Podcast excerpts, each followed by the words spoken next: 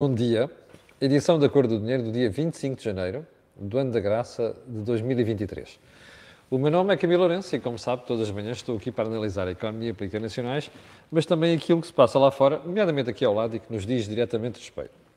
Olha, a gente chega às vezes ao meio da semana e fica a pensar que vai ter dificuldade em, uh, em, em arranjar alguns temas de relevo, mas depois, pelos Jorge Marrão, um, e delicie-se com as análises, eh, alguns casos subtis, outras vezes mais, uh, mais um, uh, direto ao assunto uh, do programa.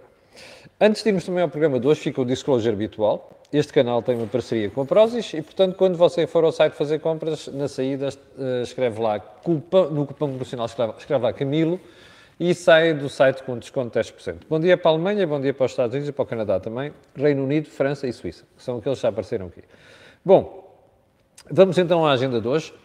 E é uma agenda uh, que vai começar, pelo, sempre, como sempre, aliás, pelo período de ordem do dia. E para dar destaque aqui. Bom, o Chief Economist, ou seja, o economista-chefe da UBS, como sabe, é um dos maiores bancos e é um prestigiadíssimo banco. Um, eh, ontem teve uma tirada curiosa sobre a senhora Christine Lagarde. O que é que disse o camarada em causa? Um, Lagarde fala outra vez. Ninguém quer saber. Outra vez. Uh, isto é uma newsletter que o, a UBS costuma enviar aos seus clientes. E nessa, um, nessa newsletter, o Sr. Paul Donovan diz o seguinte: Lagarde, presidente do BCE, fala hoje, era ontem. Para quem está a contar, para quem está a contar, este será o quarto dia consecutivo de comentários da senhora Lagarde. É quase como se Lagarde fosse um político candidato a um cargo e menos um banqueiro central a tentar informar os mercados. Lagarde fala outra vez. Ninguém quer saber outra vez. Isto está quase um poema. Mas eu acho que resume aquilo que é, aquilo que os mercados, as pessoas do Good Morning California, um, dizem dos banqueiros centrais quando não são regrados. Repare, esta, a conferência de ontem era Croácia, o vigésimo membro da zona euro. Mas como diz o Chief Economist do, do, da UBS, é o quarto dia consecutivo que aquela senhora abre a boca. Já tinha falado em Davos e depois acaba por fazer mais quatro intervenções seguidas. Repara uma coisa. A grande vantagem de um Banco Central é ter de falar pouco. Quando se fala pouco, acerta-se muito. Quando se fala muito, corre-se o grande risco de acertar pouco. É um dos riscos que a cor do dinheiro corre aqui frequentemente. Daí nós fazermos um esforço muito grande por estudarmos as matérias. Bem, mas isto é análise. O Banco Central não faz análise. O Banco Central atua sobretudo por persuasão. Ora, quanto mais se fala, pior é. E eu acho que ele tem razão um bocadinho disto. Dá a sensação que ela é um político que precisa do cargo para alguma coisa, ou está à procura de um cargo qualquer. Isto é uma crítica mortal para o BCE e para a senhora Lagarde. Afinal, não sou só eu a chamar coisas como a Barbie que se senta em Frankfurt. Bom, segundo ponto, o cancelamento dos voos, perdão, dos voos, das greves da TAP. Como sabe, uh, perdão, da greve. Do dia 25 de hoje a dia 31 de janeiro era suposto haver uma greve na TAP. Não vai haver porque a administração cedeu nas negociações com os sindicatos. Quando nós olhamos para a manchete do Diário Notícias de hoje, percebemos qual foi o custo da cedência. Está aqui, está paga 8 milhões a 2.700 tripulantes eh, e promete bónus por acordo de empresa. Bom, isto é o que vai acontecer se chegarem a acordo, portanto, para ter paz social. Eu não sei, sinceramente, tendo aquilo que é o plano, quanto ao plano de recuperação, um, se o impacto vai ser só de 8 milhões. E também não sei, porque a empresa não nos explicou, de que forma é que isto impacta o plano de recuperação. Mas há uma coisa que eu sei: esta história de quando se cancela uma greve, nomeadamente a poucos dias dessa mesma greve, o estrago está feito, metade do estrago está feito. Porque as pessoas durante semanas foram ameaçadas com greve e, portanto, o que é que fazem? Vão procurar alternativa. Portanto, o prejuízo fica lá. Eu não sei qual é o impacto disto tudo. Falava-se na altura entre 48 a 68 milhões de euros. Agora temos mais esta despesa de 8 milhões. Mas eu não sei qual é que é o perda que a TAP vai ter, porque uma série de voos foram cancelados e as pessoas já foram para outras coisas. Fora aquela que é sempre a perda de longo prazo, que é as pessoas afastarem-se da empresa. Eu conheço muita gente, muita gente hoje em dia que se recusa a viajar na TAP. Portanto, era bom que a empresa, assim como forneceu estes dados, nos dissesse qual é o impacto que tudo isto tem, e nomeadamente quanto é que custou à TAP o anúncio da greve e o cancelamento estão em cima do acontecimento. Um, ponto seguinte, a intolerância a crescer aqui ao lado, em Espanha. Já lhe falei há dias daquela tirada lamentável da ministra Ione Belarra, que ontem teve uma resposta à altura. O senhor Juan Reutz, que é o presidente da Mercadona, e, um outro grande empresário espanhol, num evento público, uh, não responderam à senhora. Quer dizer, não se responde a idiotas, não é? Sinceramente, mesmo quando são ministros, não se responde a idiotas. Mas tiveram uma tirada muito grande. Somos nós, os empresários, que criamos riqueza. E, naturalmente, postos de trabalho. Eu acho que eles fizeram muito bem a responder desta maneira à senhora Ione Belarra. Já agora uma coisa, sabe quanto é que tempo é que demorou para o PSOE vir condenar a intervenção lamentável da senhora Belarra? Eu, eu vou recordar. A senhora chamou capitalista sem piedade ao senhor Reuters. Um, e chamou indecente. Repare, veja a linguagem política. Não sei se já reparou, mas estão iguais do outro lado e desta fronteira, não é? António Costa, numa entrevista recente, se falava em guinchar, né, referindo-se à iniciativa liberal. Repara a linguagem do outro lado. Indecente, capitalista sem piedade. Isto é tudo igual de um lado e do outro. São todos da mesma laia, como dizia uh, a minha mãe.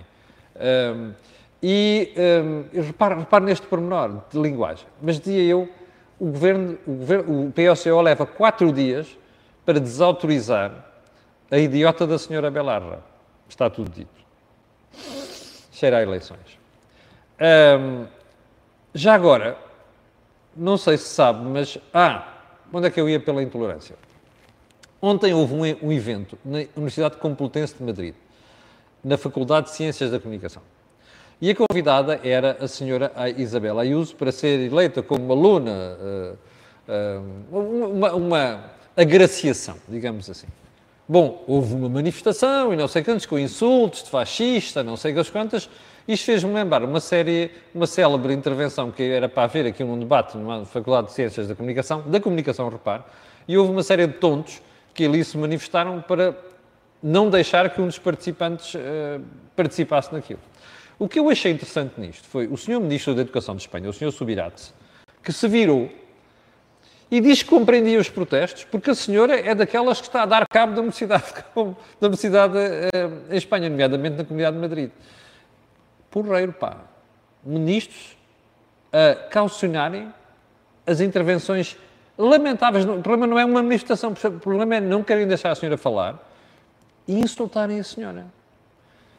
Sim, senhora.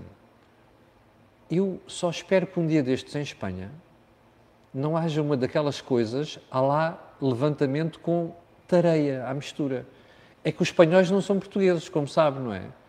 Os espanhóis los tienen em seu sítio. E como eu costumo dizer, os espanhóis não se acorronam, não é? Ao contrário de nós.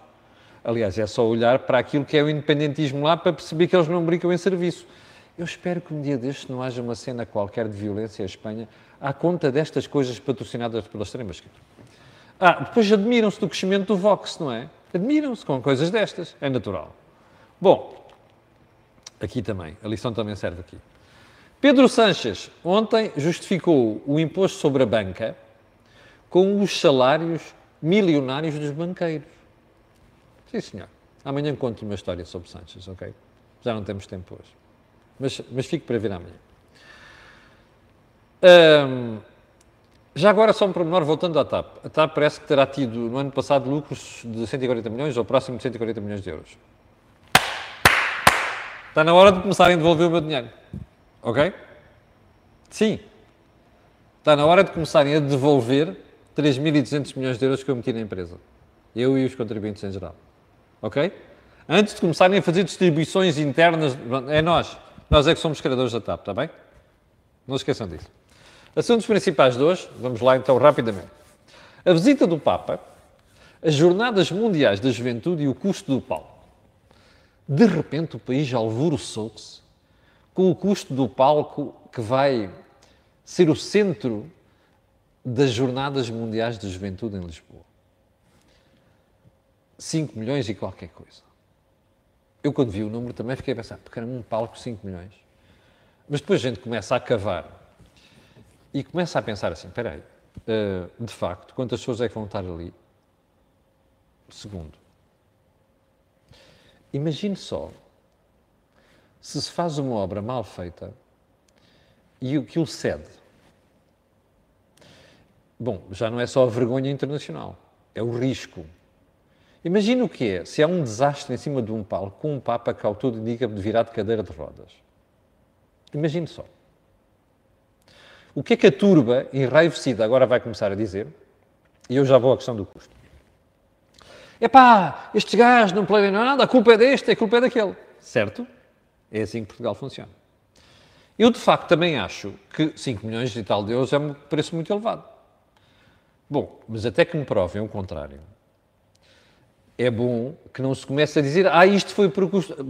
Como é que é? Uh, ajuste direto, não sei das quantas. Eu ouvi o Presidente da Câmara Municipal de Lisboa dizer que ouviram uma série de empresas, pediram preços a uma série de empresas. Aquele foi o preço mais baixo e que ainda negociaram o preço. Se houver alguma coisa a dizer contra isto, eu acho que devem falar. Se não houver, desculpem lá, mas é bom não esquecer que aquilo é um evento completamente diferente e que vai ter muitas pessoas lá em cima.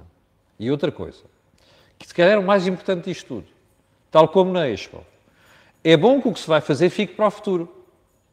Se nós formos ali ao Parque das Nações, percebemos as alterações que estão ali a ser feitas. Se aquilo ficar para o futuro, batemos palmas.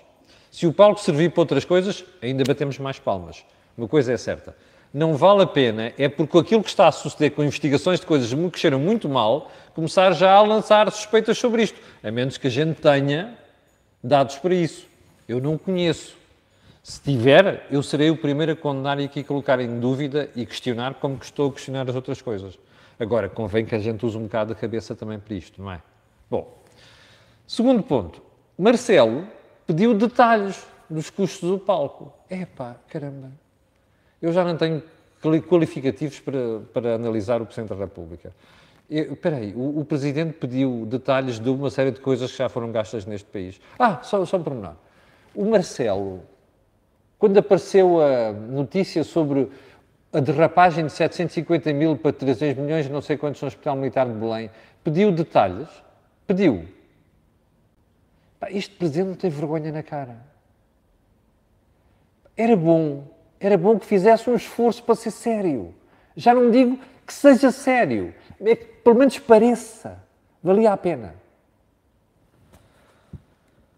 Ponto seguinte, que vai ficar para outro dia tudo alvoroçado ontem. O preço das casas subiu 19% em Portugal em 2022, pá! Que desgraça! Pergunta. Está surpreendido? Meta a mão na consciência. Está mesmo surpreendido? Ainda não percebeu porque é que as casas continuam a subir tanto? Ah, vai ver já começou, vai ver que não tarda nada, aparece uma série de partidos, sobretudo da extrema esquerda e da esquerda, a dizer que é preciso congelar isto e aquilo, e a proibir isto e aquilo. Já começaram, mas não tarda nada. Ou seja, a gente olha para um problema provocado pelos próprios, percebe? Isto é um problema provocado pelos próprios. E depois aponta soluções que são mais um tiro no pé. Mas como isto não se esgota neste programa, até porque eu tenho aqui muita coisa para falar, vai ficar ainda para esta semana. Não tarda, para esta semana. Então vamos lá aos outros assuntos importantes. António Costa disse ontem. Reparou, você reparou na body language de António Costa? Hum, hum, façam rebobinar na, nas televisões. Vá lá à box. E vai ver a body language de António Costa. Ontem, na companhia de Isaltino Moraes. António Costa diz que Fernando Medina, se for constituído arguído, será. Lá para Alice. Bom, Isto significa o quê? Que o Primeiro-Ministro está à rasca, desculpa a expressão de caserna? Sim. Que o Primeiro-Ministro ficou a saber que há uma probabilidade de Fernando Medina ser constituído? Sim. Já agora, fica muito mal ao Diretor Nacional da Polícia Judiciária vir fazer comentários sobre as investigações. O Sr. Neves, não sei quê. Que tem a mania que aparece por tudo e mais alguma coisa. Ontem veio dizer que, ai não, afinal isto não quer dizer que esteja a fazer investigações por causa deste e por aquele. Não tem de fazer estes comentários. O Sr. Diretor da Polícia Judiciária tem de estar caladinho e deixar os seus funcionários trabalharem. Quando vem fazer declarações, está a circunscrever ou a intervir no processo. Isto não pode acontecer. Alguém que diga ao senhor para estar caladinho, ok? Sejam pessoas de esquerda, sejam pessoas de direita visadas. Isto é um conselho. Bom, mas voltemos a António Costa. Isto significa que está a rasca? Está. Significa que alguém lhe superou que Medina pode vir a ser constituído Pode. Estou a dizer pode. Sim. Significa que ele está preocupado? Sim. Mas agora é o mais importante. Se Fernando Medina for constituído arguído, o que é que faz António Costa? Mantém-no no governo? Hum, foi isto que ele quis dizer ontem? Hum, já agora, a péssima ajuda que o Sr. Presidente da República deu a isto. Eu já, já lá vou. Bom, mais. Uh, António Costa está a sinalizar que não vai demitir Fernando Medina? é melhor não se abalançar para fora de pé. Porque se a coisa ficar feia, eu não vejo outra solução senão demitir o Sr. Ministro das Finanças. E, por sua vez, autodemitir-se o Sr. Primeiro-Ministro. Outro caso ainda que está a incomodar o Governo, João Cravinho, Ministro dos Negócios Estrangeiros. Ontem foi chamado por uma coisa, acabou por falar de outra. Mas ainda vai ter que falar sobre aquela história do Hospital Militar, porque vai haver uma audição na, na Comissão Parlamentar de Defesa. Então, eu aquilo, achei aquilo tudo surreal ontem. Porque a certa altura, além daquele ar de que há muita jatância e tal, mas depois na prática não há nada, na prática não há nada. Repare neste pormenor. O Ministro da Defesa diz, em sua defesa, que ele não deu aval ao prosseguimento das obras e, portanto, não calcinou a derrapagem. Espera, espera, espera, espera aí. Você é decisor numa empresa, ok? foi-lhe apresentado um orçamento que eu suspeito que foi um orçamento falsificado, no sentido que já sabiam que não iam cumprir aquele orçamento. Percebe? Isto faz-se muitas vezes em Portugal. A malta apresenta um orçamento e diz assim, são 750 mil euros. Porquê? Porque se alguém dissesse 3 milhões e tal, o risco era não aprovam. Portanto, alguém fez aquele orçamento. Já a obra ia em curso e, de repente, o senhor ministro é informado. E a obra continua. E quando os súbditos do reino perguntam ao seu ministro, que não passa de um servidor da coisa pública, já lhe expliquei o conteúdo do ministro, de, aliás, o significado da palavra ministro. O ministro diz assim: Não, o facto daquilo ter continuado não quer dizer que eu ocasionei. Ai, não. Desculpe lá. Então eu sou o dono da obra, não é? Se me vem dizer assim, o diretor-geral, é pá, desculpe, isto passou para um milhão e tal, depois para três milhões, e eu deixo continuar, eu sou responsável. Ah, é o diretor-geral. Mas quem está acima do diretor-geral sou eu. Mais, em cima disto, ele ainda no meio diretor-geral para uma outra empresa. Desculpe, isto é impensável. Isto é a quintessência da desresponsabilização do ministro. Pai, ele vem-se armar em virgem ofendida no Parlamento. Percebe? Uma conversa de não menti, não disse uma coisa, não aconteceu outra. Isto é impensável, percebe? A obra a decorrer, ele sabe, deixa de rapar aquilo e, portanto, aparece dinheiro para acabar a obra e ele diz que não é responsável, não calcionou. Desculpa, eu vou ali e já venho. Bem, o senhor ministro está entaladíssimo com isto. E era de bom tom que reconhecesse o erro. Eu, sinceramente, quem diz isto devia estar na rua ao final da noite de ontem. O Sr. Primeiro-Ministro tem de o segurar, porque senão isto corre mal, como já percebeu. Presidente da República. O Presidente da República, visto ontem, está borrado de medo. Percebe? Porque ontem vem com a mesma história. Não, não vou dissolver a Assembleia. Já viram o que era, não há solução, não sei das quantas. Desculpem lá. A democracia encontra sempre soluções. Eu não sei se é de dissolver a Assembleia ou não, mas uma coisa sei: se esta palhaçada de escândalos continuar, Não há outra solução. Se o Dr. Fernando Medina for constituído arguido, arguido por causa dos problemas na Câmara Municipal de Lisboa, o Governo tem que ir pelo cano abaixo. O Presidente da República não se pode encolher desta maneira. E depois não pode vir com aquela ideia, porque ontem acho que voltaram a dizer então, mas o que é que você não diz ao Primeiro-Ministro fazer um novo governo? Ah, isto era, o nosso tema constitucional era pôr o governo com o Presidente da República. E é para isso que fez semipresidencialismo. Não é para ser a ditadura do Primeiro-Ministro. Isto já conhecemos na Primeira República, para quem estudou. Quem não estudou vai estudar. Isto não há ditaduras de um cargo sobre o outro. Está um, está claro, mas é para isso que se fez o semipresidencialismo que está na Constituição, e é por isso que a Constituição dá uma série de poderes ao Presidente da República que não dá no sistema parlamentar. Isto é ciência política básica. O Marcelo sabe isto. O problema é que o Marcelo não tem arcabouço para ser Presidente da República. O Marcelo é um catavento, é um troca-tintas, percebe? O, o Passo Coelho, quando uma vez chamou catavento, tinha toda a razão, e eu acho que foi muito simpático. Marcelo é um catavento, percebe? Não podemos contar com ele para quebrar um problema que exista entre instituições em Portugal. E neste momento existe esse problema. Bom, ainda se vai arrepender desta brincadeira. Um, ainda mais que aquela conversa do demitir o, o Primeiro-Ministro e dissolver a Assembleia uma falsa solução. Enfim. Um, voltemos à body language de António Costa. Não sei se olhou bem para aquilo ontem. António Costa, pela primeira vez, já não sorria há uma série de dias. Nota-se pelas feições, pelas mãos, pelo gesto, está tenso. E está tenso porque percebe pela primeira vez em sete anos o fogo está-lhe a chegar aos pés, percebe? Até agora foi uma passeata. Conseguiu passar por cima. Neste momento tem gente dentro do PS contra ele. Próxima. Ainda ontem se viu quando António, perdão, uh, Sérgio Sousa Pinto vem dizer que há ruído a mais e que António Costa não ajuda. E tem toda a razão nisto.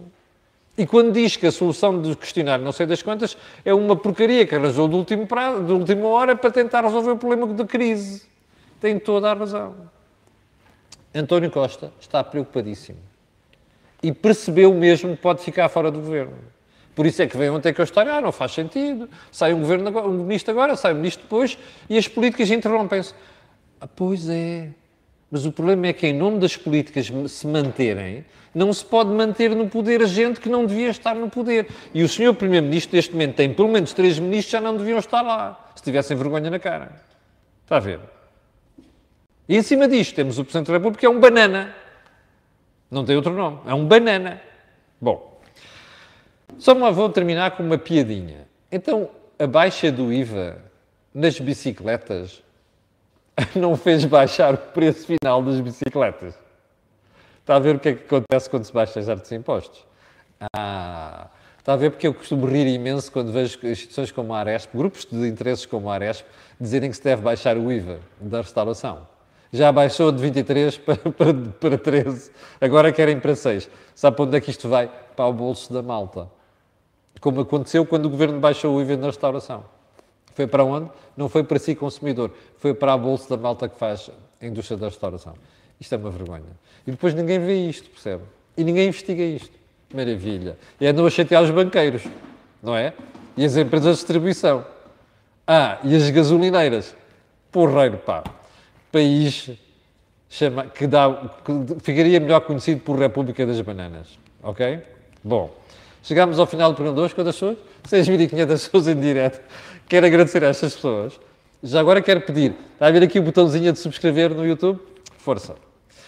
E já agora, colocar um gosto e fazer partilha nas redes sociais. Já percebeu porquê? O que houve aqui não vem mais lado nenhum. Obrigado, tenha um santo dia e eu voltarei a estar consigo amanhã, às 8 da manhã. Com licença.